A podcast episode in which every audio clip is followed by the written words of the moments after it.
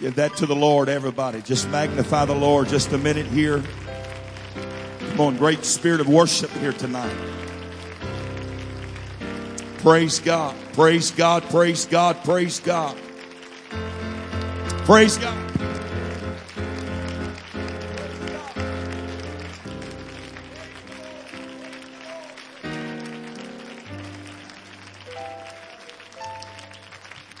Hallelujah. Hallelujah. Amen. Appreciate the presence of the Lord tonight. Amen. I uh, walked into a moment of prayer and it felt like felt like taking a good hot clean bath to be in that presence. There's nothing like the presence of the Lord. There's nothing like the presence of the Lord. Amen. When the people of God begin to pray and intercession, that, that, that voice, that moment, that season, there's nothing comparable to it. Amen. Thankful for the body of Christ. Thankful we serve a God that hears our prayer. I really believe that. I believe God hears us when we pray. Amen. It's an honor to be back and uh, have, have waited with great anticipation and excitement about what the Lord is desirous of doing. And uh, I, I do want to reiterate uh, that I, I, nor would I be asked to do this here. Let me make that very clear. But just to preach to preach, or just to be in revival to be in revival. I think, I think your money and your time is worth more than wasting that. Is that, is that fair enough? It's not to be condescending. I think we're here on the King's business. And I think we're serious about a revival.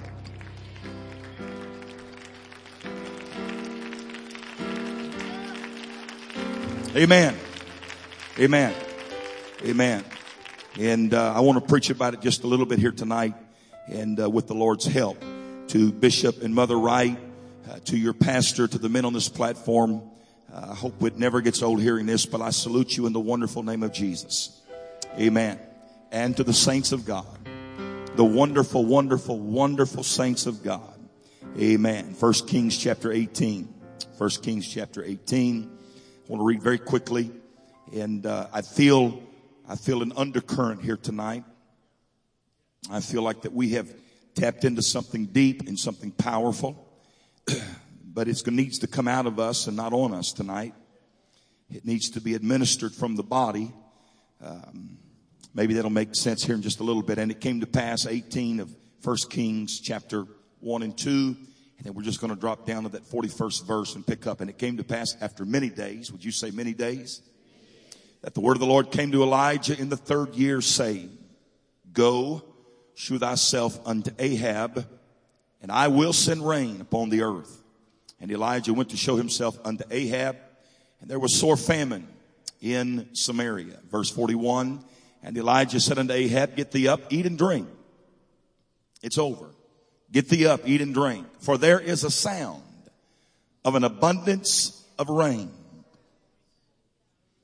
So Ahab went up to eat and to drink, and Elijah went up to the top of Carmel. And he cast himself down on the earth and put his face between his knees and said to his servant, go up now, look toward the sea. And he went up and looked and said, there is nothing. I need you to get this. There's nothing. And he said, go again seven times. And it came to pass at the seventh time that he said, behold, there ariseth a little cloud out of the sea like a man's hand. And he said, go up and say unto Ahab, prepare thy chariot and get thee down that the rain stop thee not.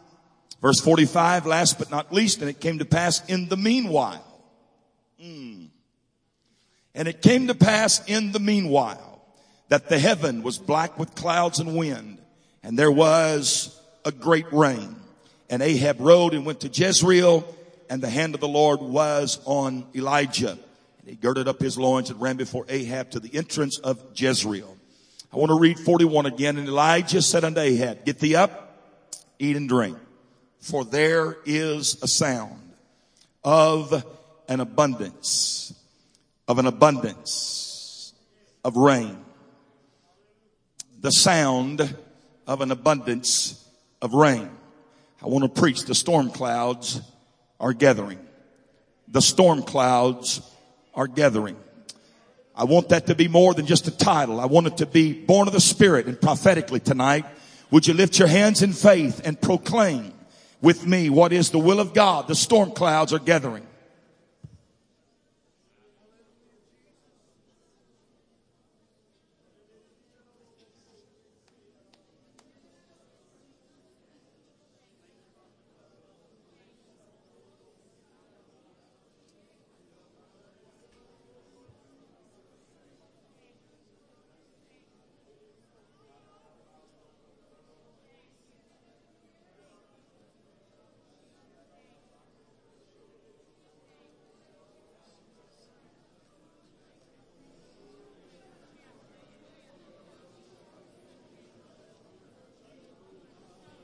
Would you clap your hands and give the Lord praise while you're being seated? In the wonderful name of Jesus. Amen. Elijah had a vision.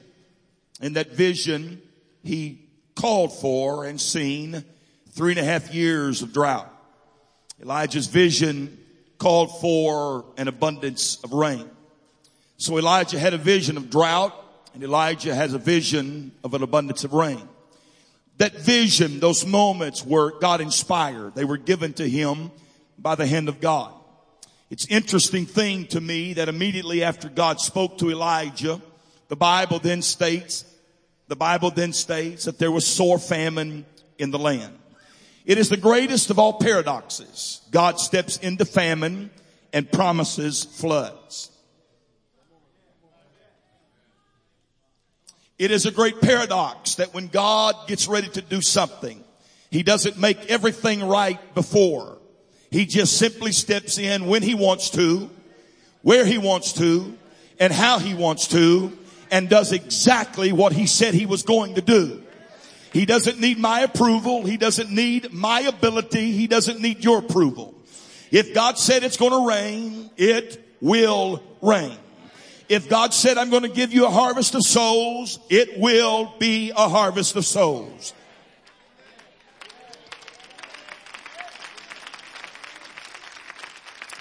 God has a way of stepping into the bleakest of situations and promising victory. In fact, it is at those times that God chooses to work in the most often. It's at that moment where it seems impossible where it seems that there is simply no way. It's the wrong time. It's the wrong season. We don't have the ability. We don't have the right surplus. We don't have the right kind of people. It's just not good timing yet, God. But if you wait on us, Lord, we'll get everything fixed. We'll get everything right. That's not how God operates. God takes the feeblest of us. God takes the frailty of us all and he blesses and multiplies and replenishes and gives and fixes. And he just steps in and does it exactly how he intended on doing it from the very beginning. I want you to know tonight that when God gives his word, heaven and earth might pass away, but his word shall last forever. Nothing can take away from the word of God.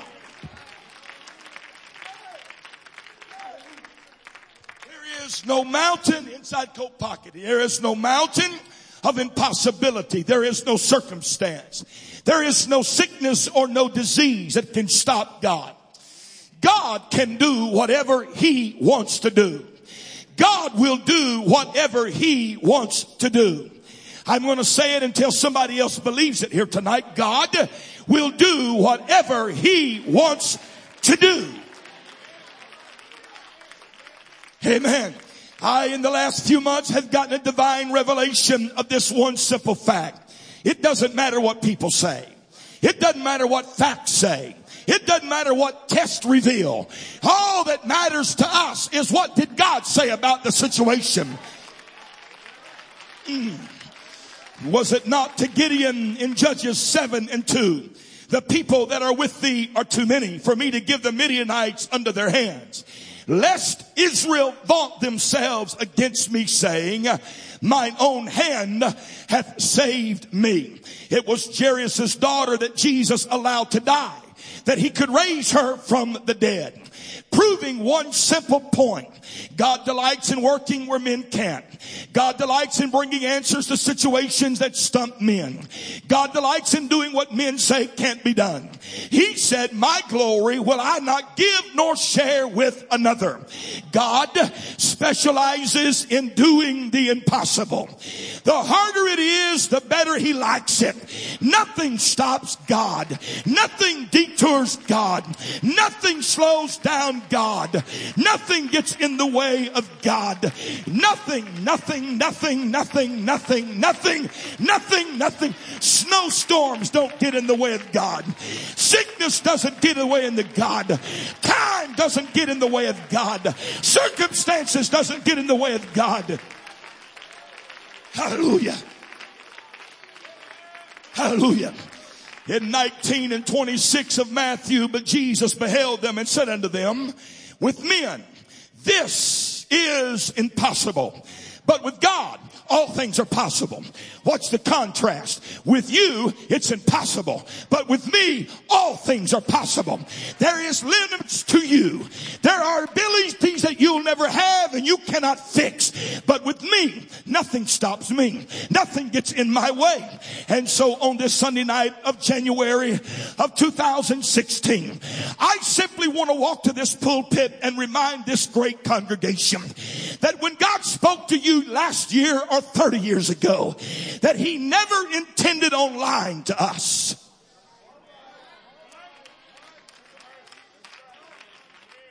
Uh, I got my work cut out for me tonight.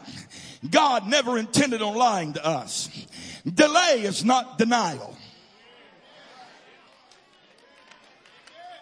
Delay is not denial. If God said it, He'll do it. If God spoke it, it too shall come to pass. Do not, do not, do not doubt in the pit. Do not doubt in the prison that you're on your way to the palace. Pits and palaces go together. Pits and prisons lead to palaces. But the common denominator of all the above mentioned is the word of God. You will stand before many. Many will bow unto you. But what I will not show you is how I get you from the pit to the prison to the palace. I just want you to know, Antioch, that God has this church. God has this ability. God has this people. God knows what he's doing. God God is not late. God is not tardy. God is not slow. God is going to do exactly what he said he would do for this church. Hallelujah. Hallelujah. Hallelujah. I feel like, I feel like, and if I'm wrong, let me be wrong. But I feel like one of the greatest revivals of 2016 one of the greatest revivals of the end time is lying in the womb of this particular congregation. You hear me? I'm not just saying things to sound prophetic or powerful. I'm telling you how I really feel in the Holy Ghost tonight. I think that one of the greatest moves of God is in this congregation tonight. I think oh, Hallelujah. Hallelujah. Hallelujah. But there's an old formidable spirit that rises up every time you get close. Every time you hear it and it starts pushing back on you saying, it'll never happen. You've tried before. You see how quiet it gets right there. You've heard it before. You've been this close before, but I remind you the word of God tonight. I hear the sound of an abundance of rain. I hear the storm clouds gathering. It's not just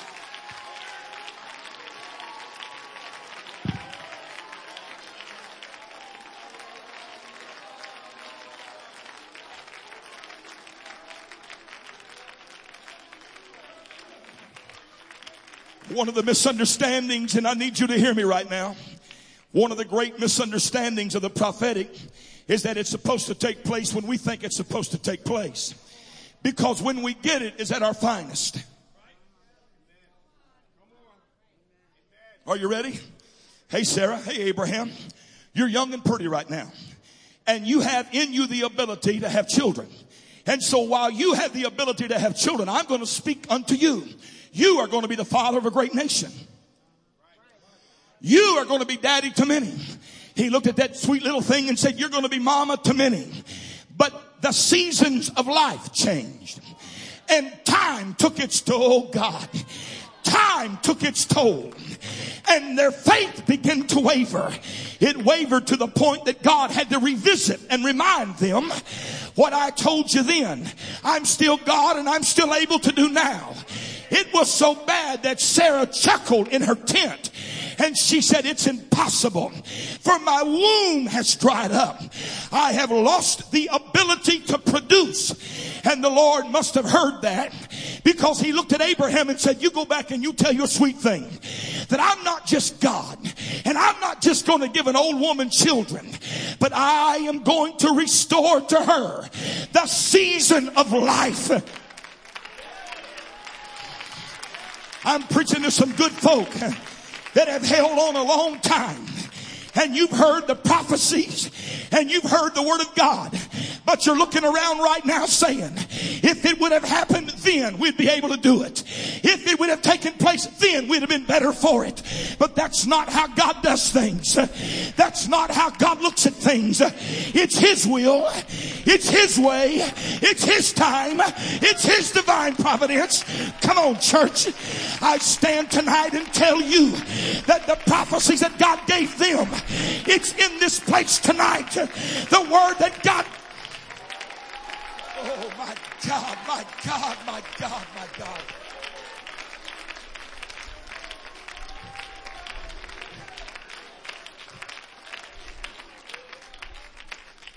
You can call it doubt.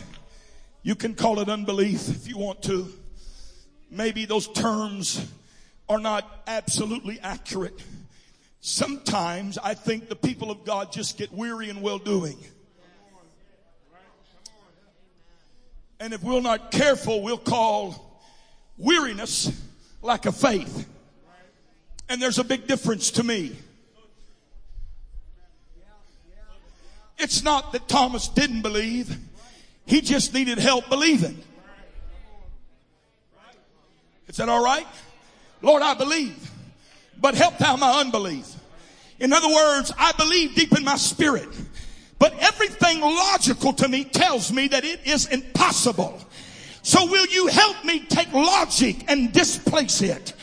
And let what you spoke to me become more. I want you to look up here. Look up here at me. It's not predicated on me. It's not predicated on my abilities. Any evangelist could walk up here probably and do this. But I need you to hear me right now. God, in his infinite wisdom, has chosen this year and this time and this season to begin to do everything God promised this church he would do.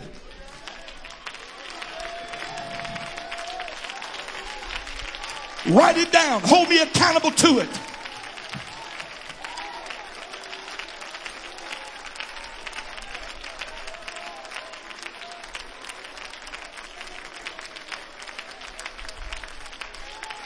If I was a mama and daddy who had a black backslidden child, I'd be up running right now. If I was a spouse with a backslidden spouse, I'd be up shouting right now because the word of God shall not fall to the ground. It shall never, ever, ever return void. Whatsoever I have promised, whatsoever I have given, whatever I tell you, I'm God. I'm able to do what I say. I hear the sound of an abundance of rain. The storm clouds are gathering. The storm clouds are gathering.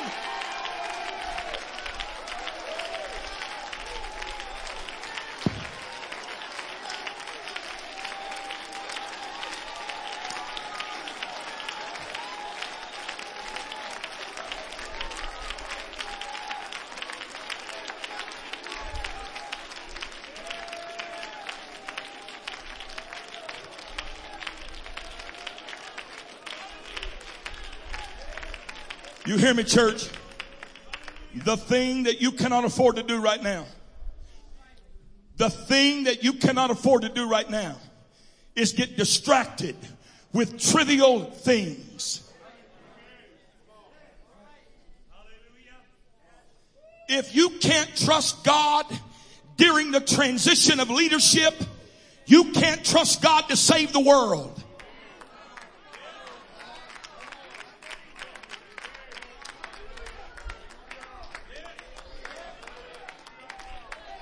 I'm just going to pause until we get it right. It doesn't matter how many storm clouds gather. If this congregation doesn't trust that God holds close to his heart the direction of this body, I am tired of the devil taking little bitty, minute, insignificant things and walking through this congregation and wreaking havoc. I take dominion of that spirit. I take dominion of that thought. I bind it in Jesus' name. Let the church arise. Let its enemies be scattered.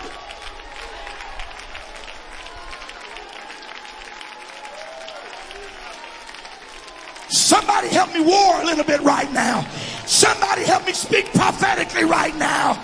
No weapon formed against us shall prosper. Every tongue, every righteous.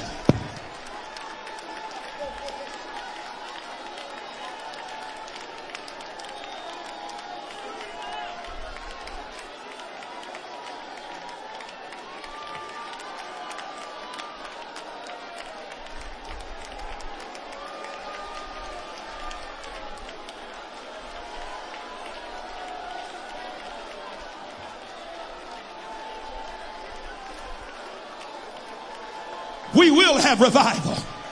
We will stay united. We will stay focused. We will not become prey to our enemies.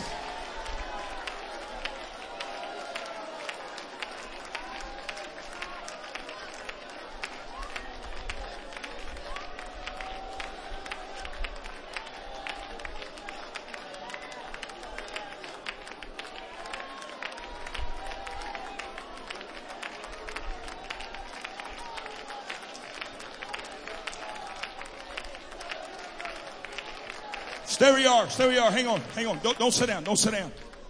Don't sit down. Where you are.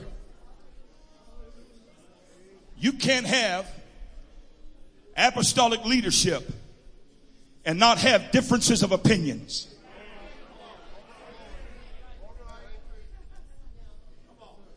That's just my opinion.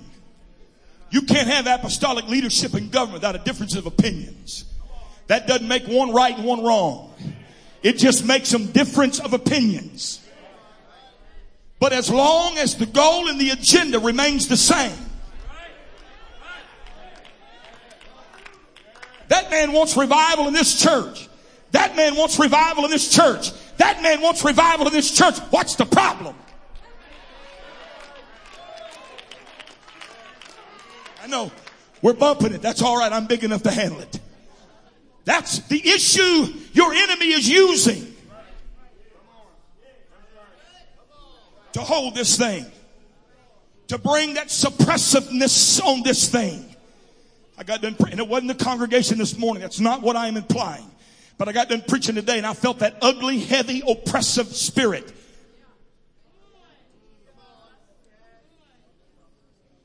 Oh God. Who was the little chick? Um, her mother, her mother was messing with her husband's brother.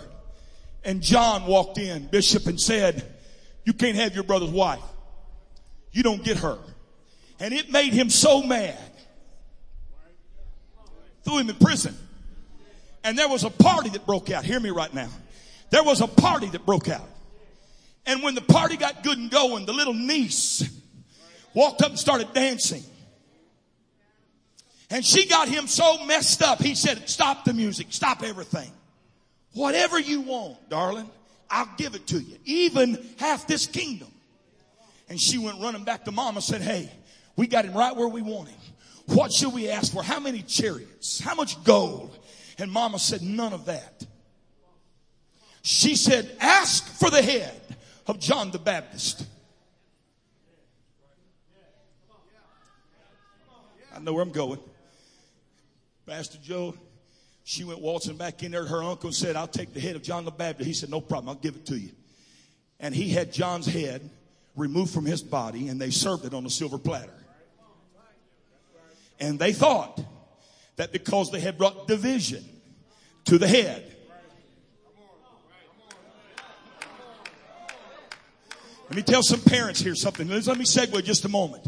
the worst thing you can do for your children is silence the voice of this pulpit in your children's life. Married couples, the worst thing you can do is not value the opinion of this pulpit in your marriage. They silenced John. They cut his head off. They thought it was over. They thought they had finally stopped the mouth of God. And they did. Because it was just a little while later that Jesus himself stood where John stood. And the same guy that called for John's head asked Jesus a question. Are you the king of the Jews? And you know what Jesus did? He opened not his mouth. Be careful when you let that spirit, be careful when you play with that spirit of division, divisiveness. Be careful when it tricks you into silencing this pulpit to get your way. Because God will not speak where you silence the pulpit.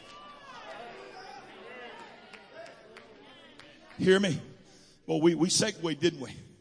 That old spirit is doing its ever loving best to stop what God has ordained and authored for this congregation. And the problem is not on this platform. Hear me tonight. The problem is not on this platform. The problem is between our ears. Because if he can get you sidetracked into this trivial things, he stops doing, he stops you doing what God has authored you to do. Well, I might as well slow down, work on it. God hadn't called you to figure this out. He's called you to follow him.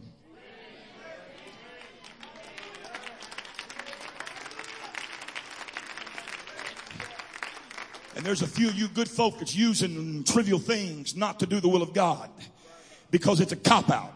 You, you think because you take the head of that thing that God's not going to hold you accountable. He is.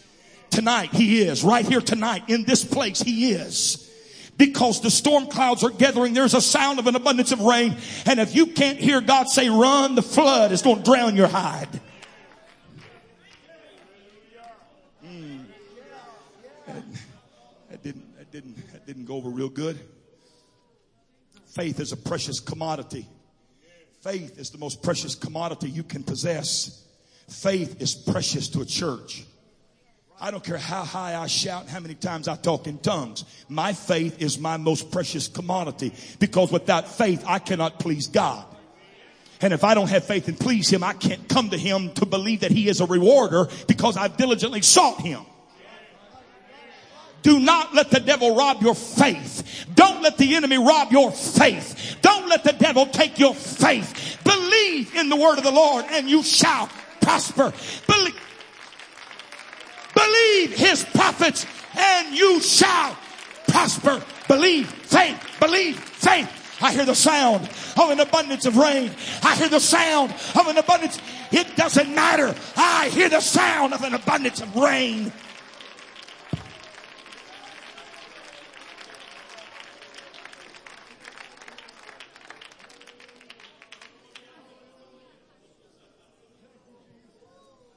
Uh, it's funny what happens to a congregation when you poke that sleeping bear. We are not intimidated by that spirit. Well, I hope to finish it sometime. Uh, we're not intimidated by that spirit. It, it doesn't bother us. It's more afraid of me than I am of it. He roars louder than I. He makes more noise than I do, but he has no power over me or you. He is an intimidator. He is an accuser. He is a false accuser of the brethren. The spirit of truth is not in him. He is the father of lies. It is impossible for him to tell you the truth. So the next time he starts breathing into your ear the impossibilities, Huh? The next time he starts speaking about why it can't happen and why this and why that, you ought to stand up and talk in tongues. You ought to stand up and start shouting, shaking your fist and saying, devil, you're a liar and the father of all lies.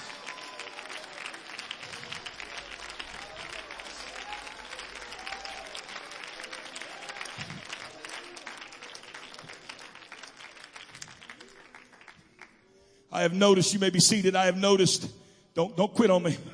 I've noticed that when God speaks of increase and multiplication, most of the time there is barrenness and there is loss. But that's where faith comes in. That's where standing when you've done all else to just stand and just wait on God. Was it not God speaking to Abraham and gave him the great promise between Bethel and Ai? And then there was a famine in the land. Joseph was given a dream by God and then immediately thrown into a pit and sold into slavery. David was anointed king of Israel, but then sent to the pastures to tend his father's sheep. The widow woman was promised an increase by Elijah as she prepared to die. God promised that he would bring a living, breathing army back to life while Ezekiel started at the dry bones scattered in the valley floor. Jesus was baptized to fulfill every bit of the law, but then was immediately led into the wilderness. God's promises will always be followed by God's proving grounds. Help me preach tonight. It's easy to trust God in the time of surplus, but can you shout in a time of barrenness? It's easy to trust God in the time of feast, but can you still worship in the time of famine? It's easy to trust God when the economy's good and you've got money in your bank. Everything is plentiful. You've got more than enough. But how about when you lose your job and there's nothing else to pay the bills with? Can you worship then? It's easy to trust God for great revival when the music's right. The drums are loud. The song is good. Everything is hopping and shouting and talking in tongues. But how about when things get a little quiet? The greatest test of your faith comes when God says, I will. And you look around and see that He's not.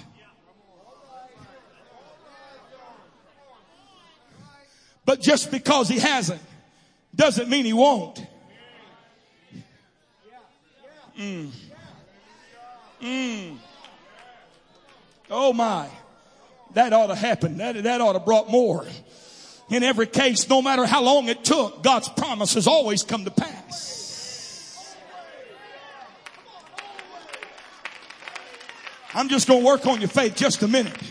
God is not slack concerning his promises. It's impossible for God to lie. No weapon formed against you shall prosper. Greater is he that is in me than he that is in the world. I can do all things through Christ which strengtheneth me. I am radically called. I am Holy Ghost infused. Come on, help me. My name, my name is written in the Lamb's book of heaven. His blood flows through my veins.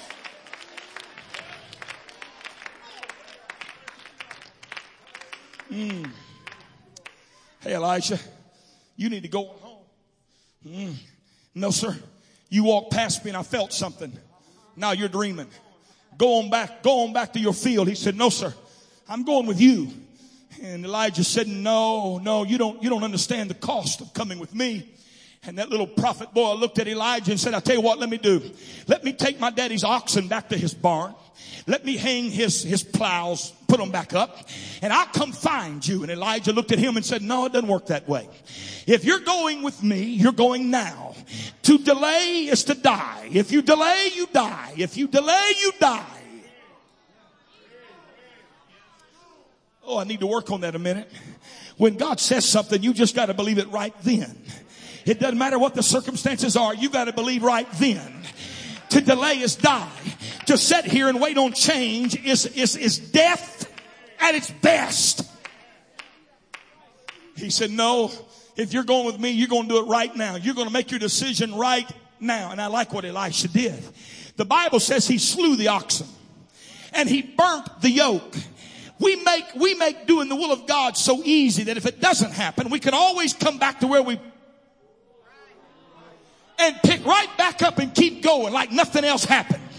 God is asking this church to step into a realm of dynamic, apostolic faith to where you burn the yoke and slay the oxen.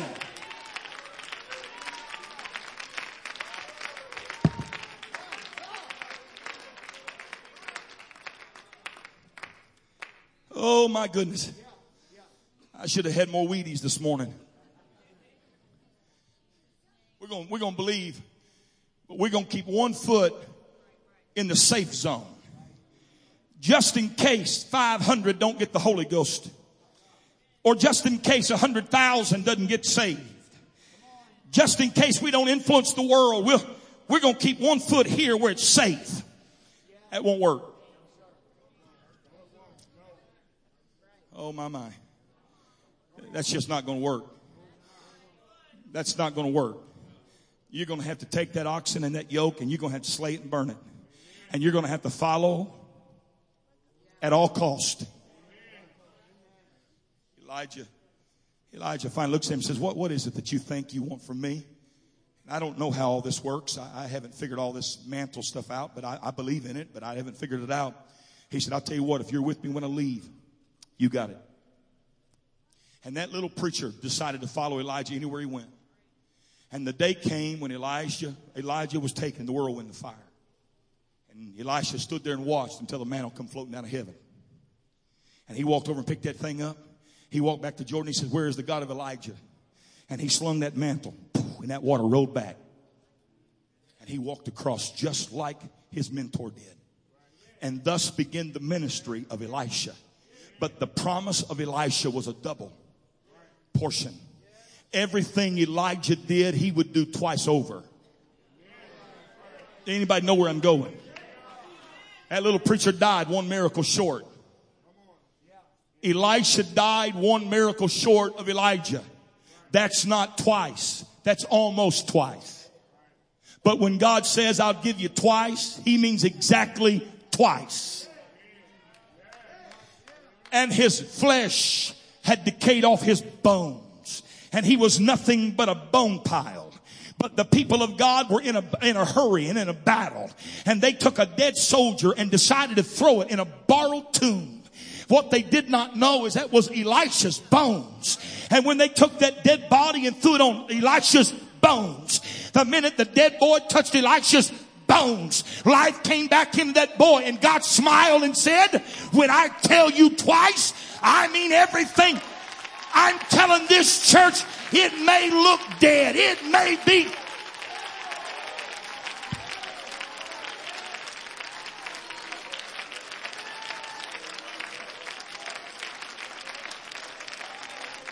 I'll believe it when I see it. No, you won't. It doesn't work that way. You believe it now if you're ever going to see it. You feel that? That's faith. You feel that? That's faith. That's God's people saying, God is able. God is able.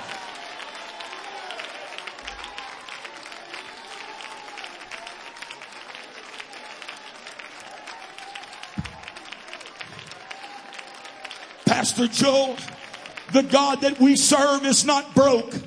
The God that I serve is not in trouble. He said, I'll make you the head and not the tail. I'll make you the lender and not the borrower. I'll bless you going. I'll bless you coming. I'll bless everything you touch. I'm telling this church, we are not a broke church. We are not a powerless church. We're not an in trouble church. We're the church of Jesus Christ. We are the people of God. We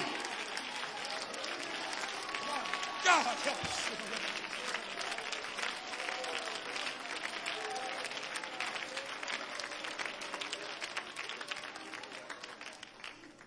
How about this one? 2 Peter 3 9. The Lord is not slack concerning his promise. Mm. As some men count slackness. In other words, it may not happen like you think it's going to happen, but it will happen. But as long suffering to usward, not willing that any should perish, but that all should come to repentance. Psalms 126, 5 and 6. They that sow in tears shall reap in joy. He that goeth forth weeping, bearing precious seed, shall shall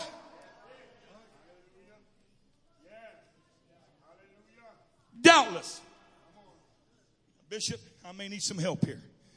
But if I understand that, the connotation is not shall, shall doubtless come again. In other words, without doubt, he'll come back to me. But I think the connotation is shall doubtless come again. The thing that predicates me coming back with precious seed is not just the fact that God spoke it and put it in me, but that I have held fast to an undoubting mind. Okay, okay, okay, okay. The apostle Peter said it like this, where God is able to do exceeding abundantly above all you ask. He said, I am God, I am able to supply your need according to you got a wallet? Some money? No, you sound like me today. Stu's got money in his wallet though.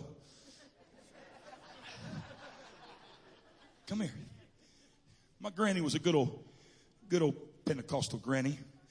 She knew how to strip a switch faster than grease lightning.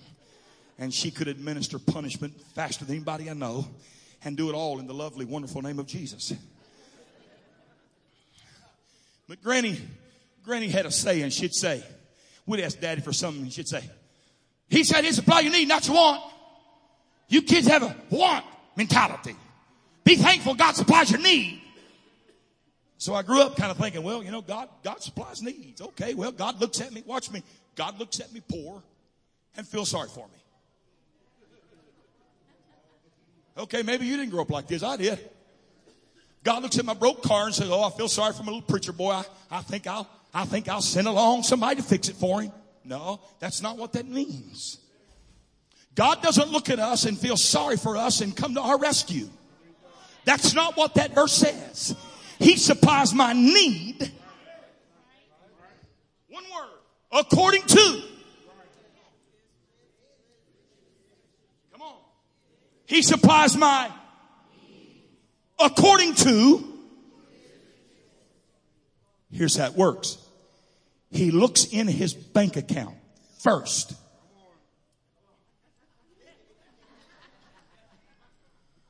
Hmm.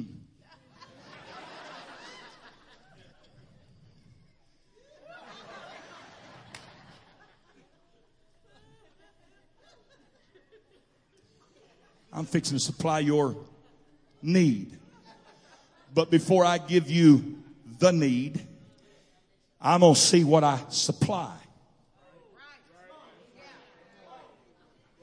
God doesn't feel sorry for him and come to his rescue.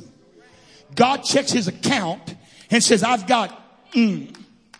Therefore, I'm going to put mm on you because I know for a fact I've got mm in my account so that when you are afflicted or in need, I'll never be short. Where is the faith of God's people? Where is that radical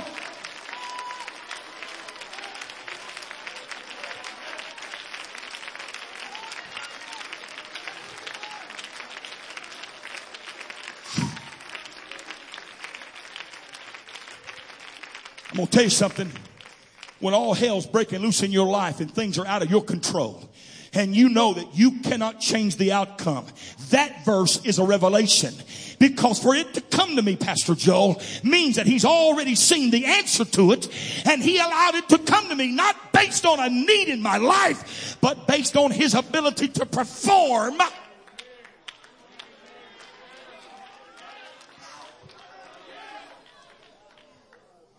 Sometimes when we think we can't see it, we think it'll never happen. We think that God forgot his word and his promise. But that's where my faith comes in. God's promises always require a step of faith. I'm not telling you anything you don't already know. Faith is not sight. Faith is acting on something you cannot see. In fact, the very definition of faith is found in Hebrews 11 and 1. Now faith. Now faith now faith is the substance of things hoped for.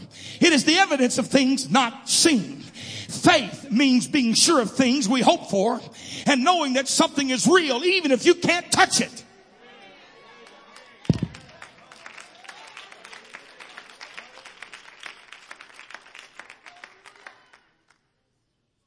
Faith is simply disregarding my current circumstances and believing God for what He promised no matter how wild it may seem. Abraham, Romans 4:19, and being not weak in faith, he considered not his own body now dead when he was about 100 years old, neither yet the deadness of Sarah's womb. Faith is simply not giving up on the promises of God, even if it takes three and a half years to fulfill. Or in Joseph's case, 13. Or in Abraham's case, 25. Faith is simply realizing that I may not see it. I may not can feel it. I can't touch it yet, but God said it. Therefore it too shall come to pass. Ah. Elijah's vision called for an abundance of rain. I'm hurrying. Not a sprinkle. Not a heavy dew Not a quick shower, but an abundance. Look at your neighbor and say an abundance. But after he seen the abundance, he turned and sent his servant and said, show me now. Go look and see. Go look and, go look and bring back. Tell me what you see. And the little servant come back and said, there's nothing there. The first obstacle that the man of God had to overcome to instill faith in his servant and to everyone around him was the obstacle of history.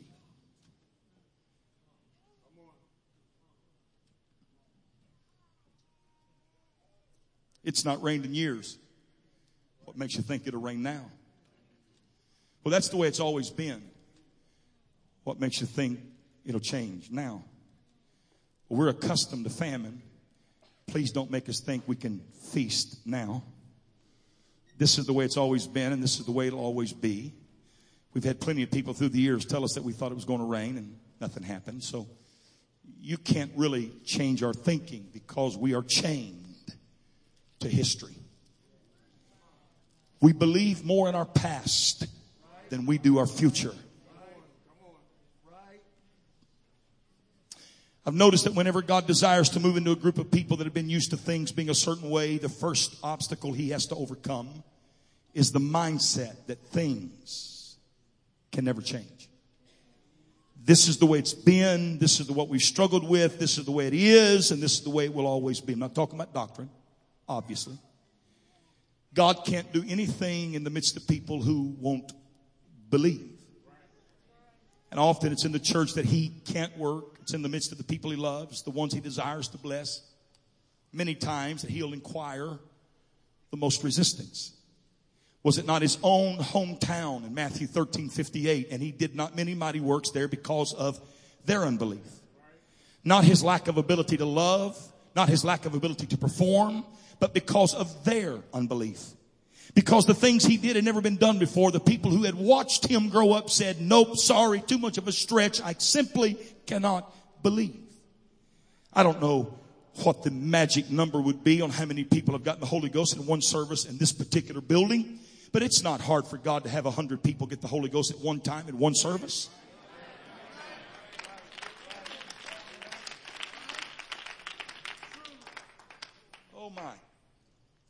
About this time last year, I think it was, I made that statement to the church in Fort Smith, Arkansas, and I said, next Sunday there'll be 50 people get the Holy Ghost in, in, in the service. We're going to have 50. A little, did I, a little later, I found out that they had never had any day in, in, in 40 or 50 years of their history where more than um, single digit people got the Holy Ghost. Uh, I think seven was the most in any one service that had ever gotten the Holy Ghost there. And so when the Holy Ghost said 50, people didn't show up because they believed. People showed up because they wanted to believe.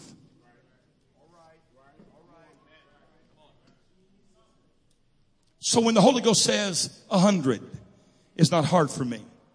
500 is not hard for me. He has to navigate the spiritual landmines, not of the world, not of our enemy, but of our minds, of his people. How, when, who, where. Mm. Genesis 23, 19, and after this, after this, after this, once the curse of history's been broken, there's always an abundance. Hang on to that statement. Once the curse of history's broken, there'll always be abundance. Genesis 23, 19, and after this, Abraham buried Sarah, his wife, in the cave of the field of Machpelah, before Mamre, the same as in Hebron on the land of Canaan. Are you with me? Genesis 24, 1, and Abraham was old. Everybody say old. Well stricken in age. And the Lord had blessed Abraham in all things. Abraham 25, 1 and 2. Then again, then again, didn't we not just read Abraham buried Sarah? Then again, Abraham took a wife and her name was Keturah and she bare him Zimran and Jokshan and Medan and Midian and Ishbak and Shuah. This is the guy that could hardly believe for one. When God gave him one,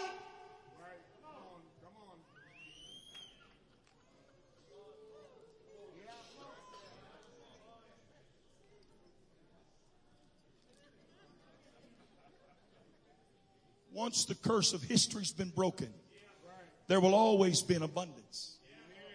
Abraham didn't have trouble believing the next go around because he's seen God do it in the minimal on the first go around. I don't, oh, Shandai. I don't know what your greatest revival was. I don't know how many got the Holy Ghost. But that was God proving to you that He could do it in minimums. That's not your greatest moment.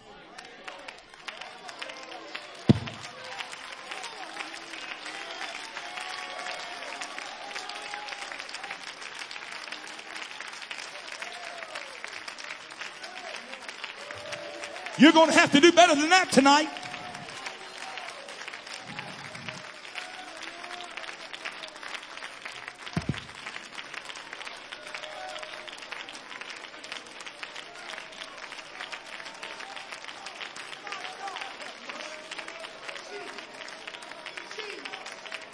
Come on, church, it's here.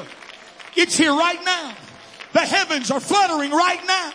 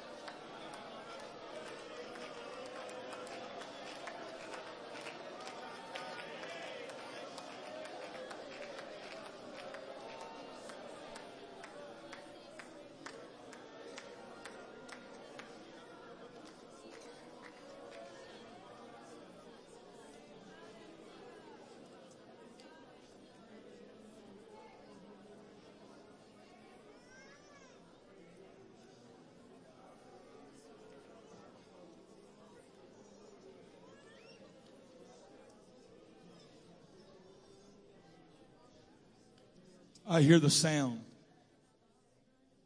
of an abundance of rain. I hear the prophetic coming like the crashing of waves. Miracles, signs, and wonders. I hear the sound of an abundance of rain. I hear the sound of an abundance of rain. I hear the sound of children coming back, spouses coming back. I hear the sound of miracles, of healings, of divine outpourings. I hear the sound of an abundance of rain. I hear the sound of an abundance of rain. I hear the sound of an abundance of rain.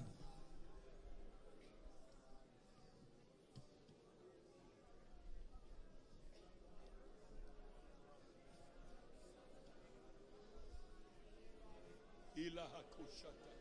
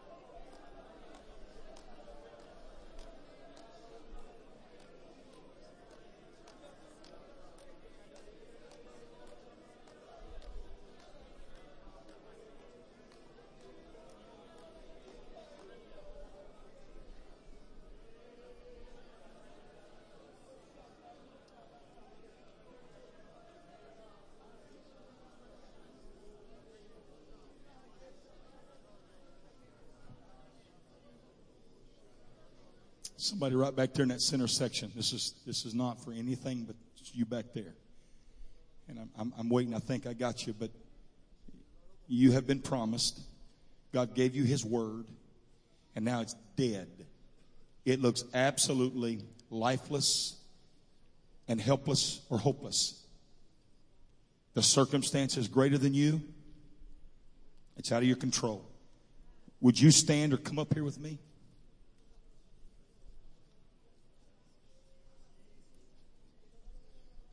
Now, if you don't move, you're going to lose it. Come up here.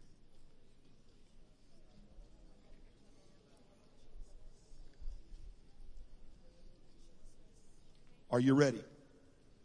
Ready for it to change? The Holy Ghost told me to tell you seven. I don't know if that's seven days or seven weeks, but something attached to seven. God is going to do the miracle. It's going to be attached to seven. Whatever it is, He's going to show you that when He promises you something, He'll keep His word. But the miracle is going to start tonight in her mind. There's going to be a complete.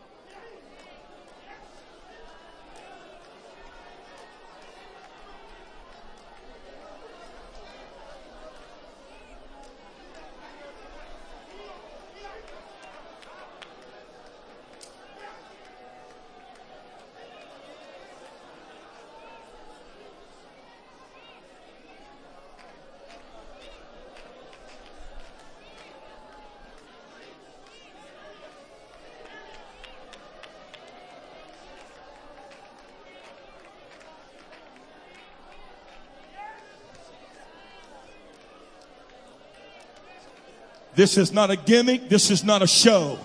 The Holy Ghost said, because they don't believe like I want them to, I'm going to move amongst them and I'm going to show them in minimums what I'm going to start doing in maximums. It's sad that God has to show out for us, but He loves you enough to prove to this church what I promised you, I'll do it. I won't lie to you. I won't. I won't.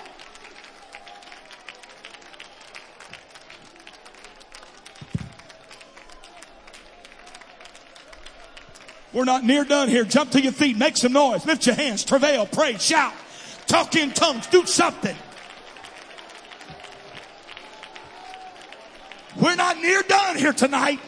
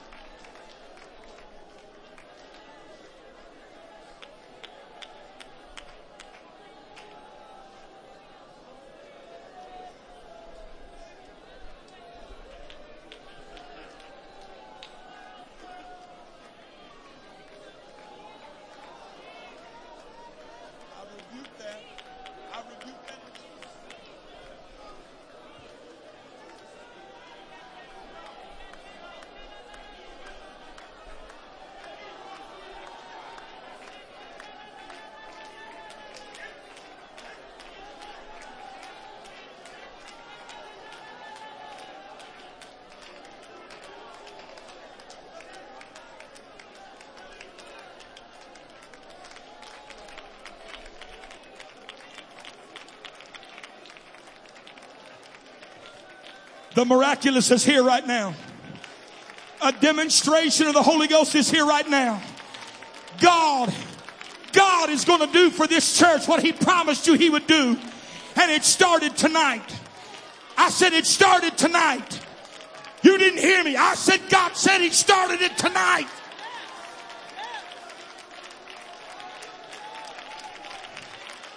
backsliders, people that walked away hurt, people that walked away wounded, people that nibbled themselves, they're on their way back. They'll start coming Sunday.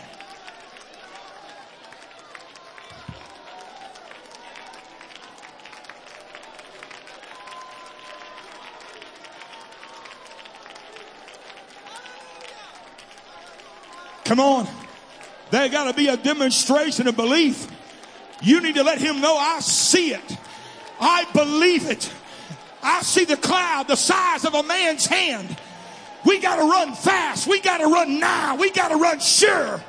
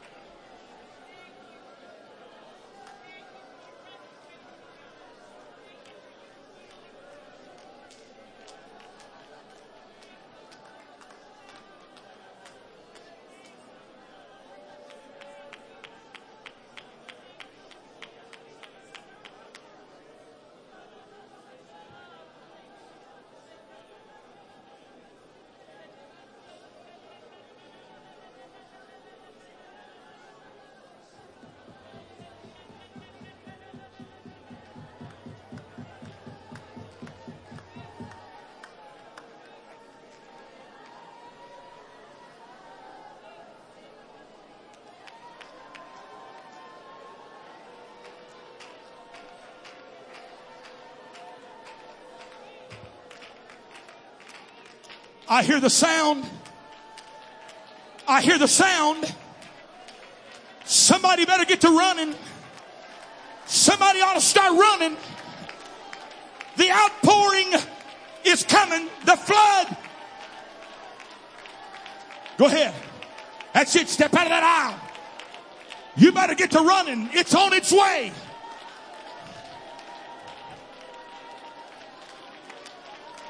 Come on, Antioch. On, congregation. Tonight.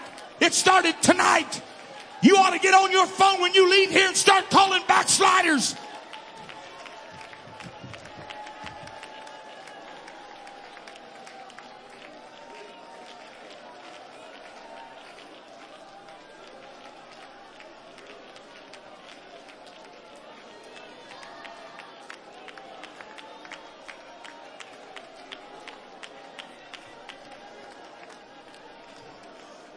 Did this before. I ran and didn't see anything.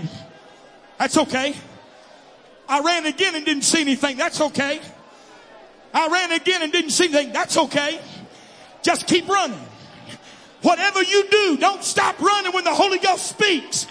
Because at that moment, at that moment, that cloud is going to show up. That cloud is going to release and every promise that God gave this church is going to come to pass. Thus saith the Lord. Thus saith the Lord. It started tonight on this particular Sunday evening.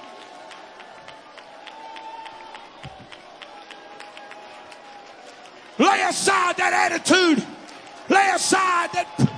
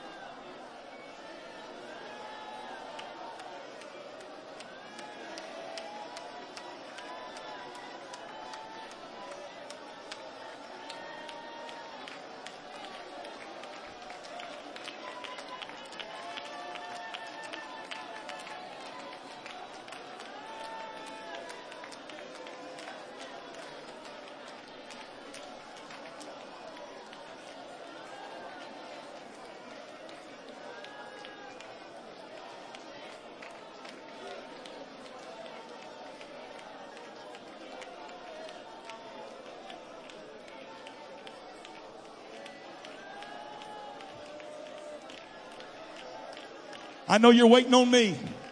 You need not wait on me. You better get to running. You hear me? You better get to running tonight, right here tonight in this service. You better get to running because the rain's coming.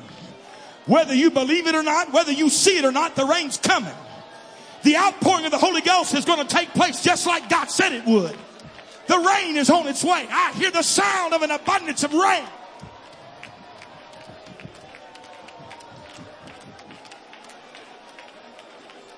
I want to believe. I'm trying to believe. Curse that thought. Bring that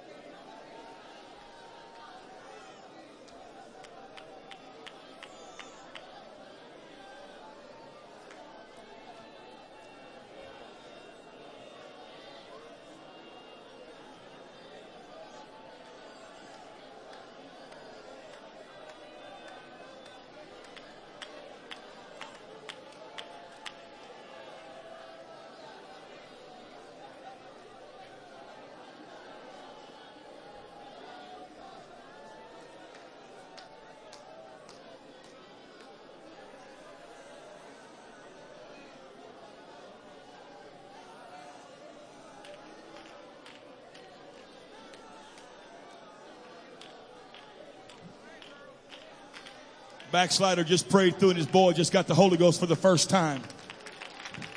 I hear the sound. I hear the sound. Come on, it's time for backsliders like this church has never seen to come home. You ought to be clapping your hands. You ought to be jumping. You ought to be talking in tongues. You ought to be rejoicing. I hear the sound. I hear the sound. I hear the sound. I hear the sound of an abundance of rain. Come on, congregation.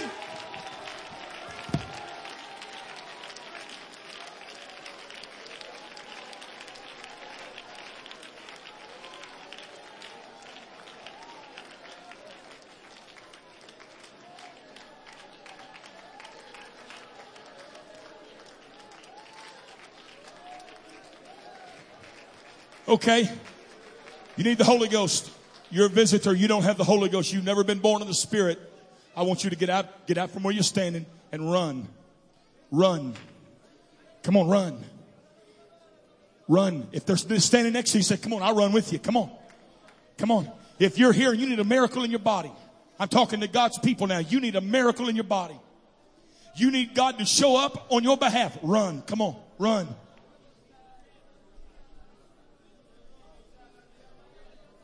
You can't hesitate. You can't hesitate.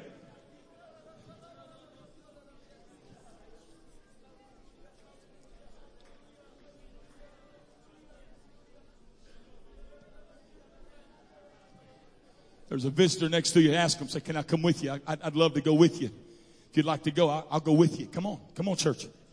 Need a miracle? Come.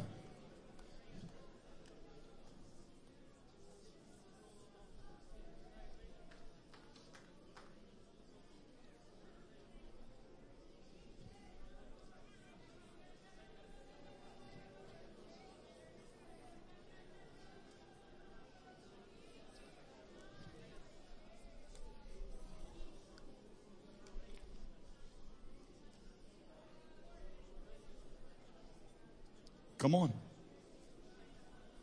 Come on. Come on, it's going to happen. You're going to miss your moment if you don't hurry.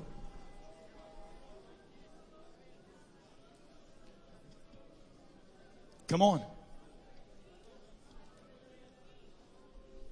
How many believe right now? How many of you believe that the miraculous is going to fall right now?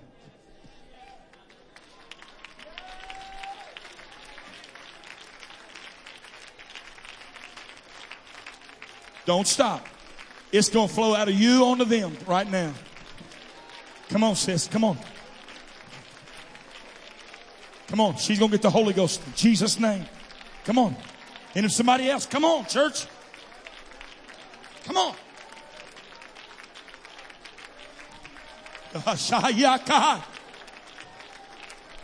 All right. You release it. It'll be to the level that you release it. It's going to fall up here. Don't wait on me. Don't wait on this platform. Whatever you ask God to do, God's going to do for them.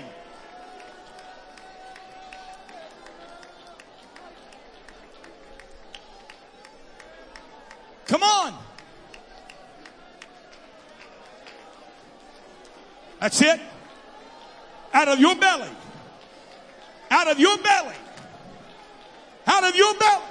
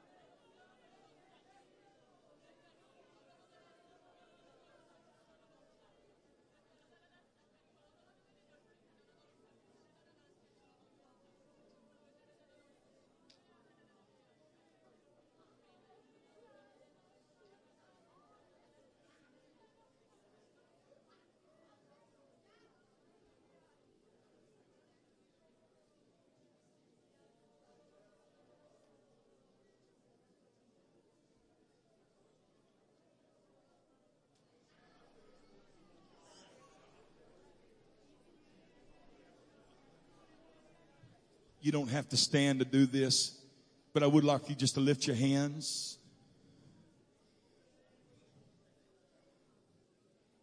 And as a statement of faith and belief, I hear the sound of an abundance of rain. I hear the sound of an abundance. Not just a little bit, not just a light shower, but God has positioned this body of people to receive what He has promised us. Come on, don't stop. Your statement of faith will unlock your statement of faith. This altar is going to come, become more fruitful. This altar is going to come more productive. Come on, that's it. I hear the sound of an abundance of rain. I hear the sound of an abundance of rain. That's it. Let it build. Let it build. Come on, every statement. Come on. Come on. Ha ha. She just get the Holy Ghost. Stu, she just get the, she just got the Holy Ghost. That's what happens. Come on, church. I hear the sound. I hear the sound. I hear the sound. I hear the sound of an abundance of rain.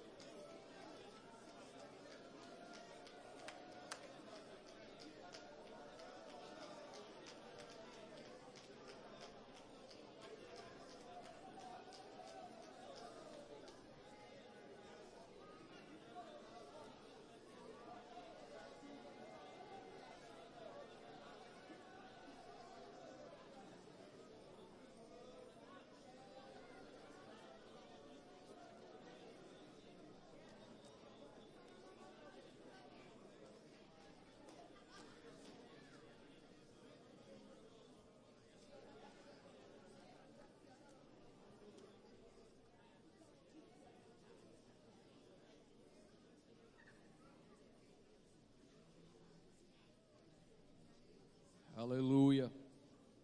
Hallelujah. Hallelujah. Thank you, Jesus. Thank you, Jesus. Thank you, Jesus. Hallelujah. Hallelujah. Thank you, Jesus. Thank you, Jesus. Thank you, Jesus. Hallelujah. Hallelujah. Thank you, Jesus. Thank you, Jesus. Hallelujah. Thank you, Jesus. Thank you, Jesus. Hallelujah. Thank you, Jesus. Praise God. Praise God.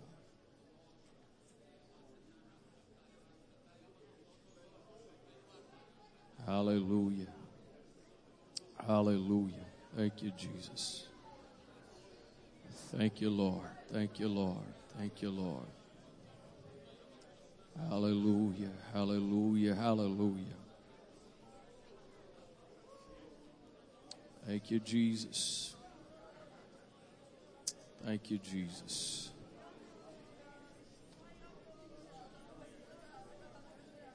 Hallelujah.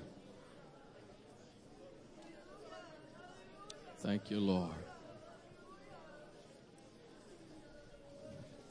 Thank you, Lord. Thank you, Lord.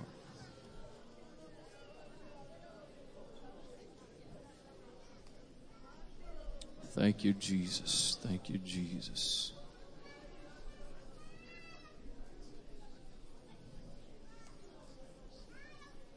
Hallelujah.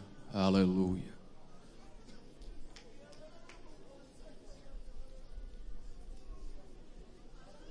Hallelujah. Hallelujah. Thank you, Jesus.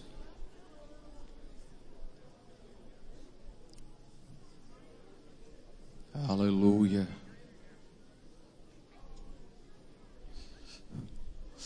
I probably shouldn't do this, but I, just feel like saying, this is my season for grace, for favor.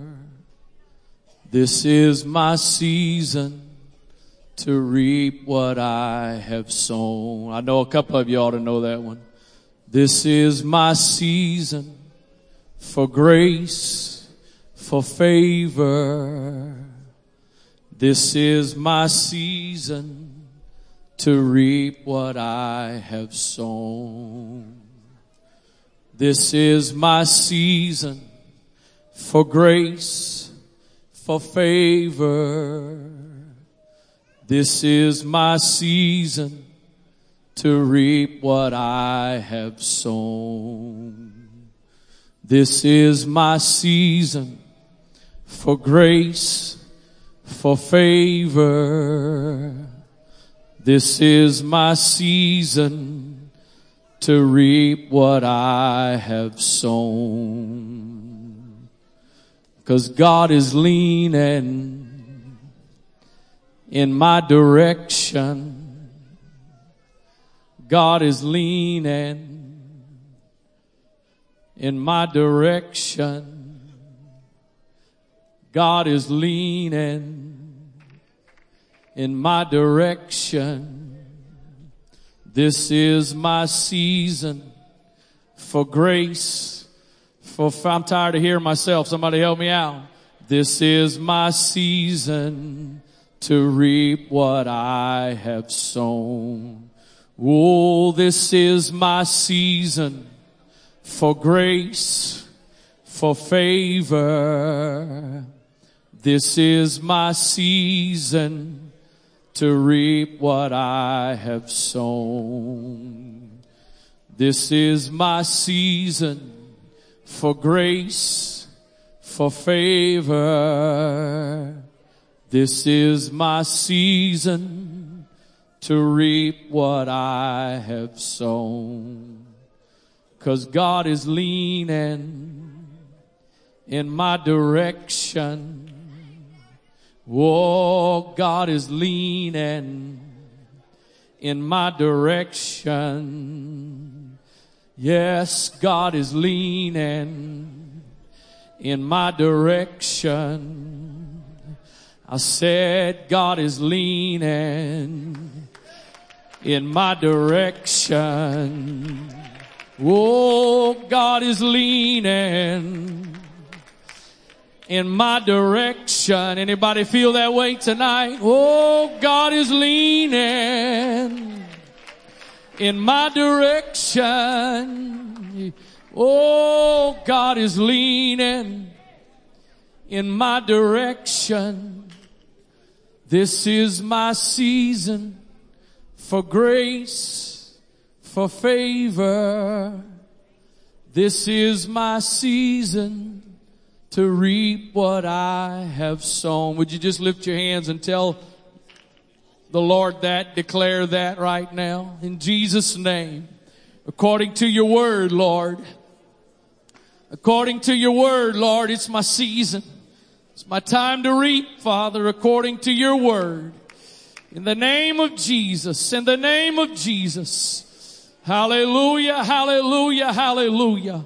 Thank you, Lord. Thank you, Lord. One more time, I want us to give him thanks for his word and thanks for the work of his spirit in this place tonight. In the name of Jesus, in the name of Jesus. Hallelujah, hallelujah, hallelujah. Thank you, Jesus. Thank you, Jesus. Praise God, praise God, praise God. Hallelujah.